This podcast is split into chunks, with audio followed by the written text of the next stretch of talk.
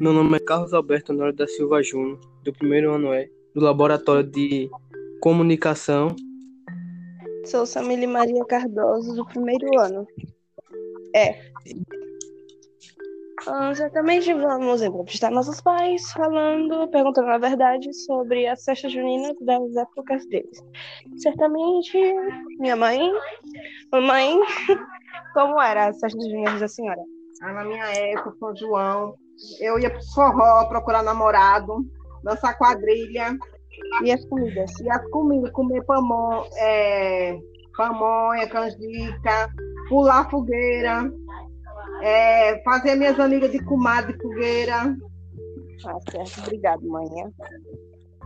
Mãe, como era a senhora?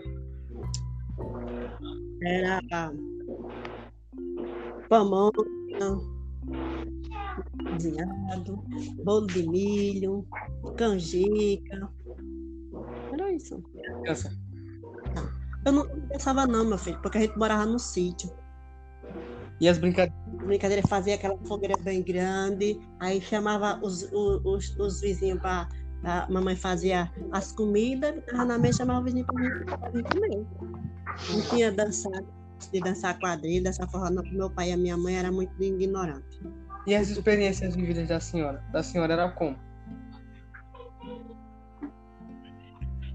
Sim.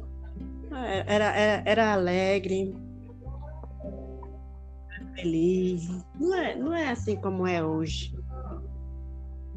E é isso.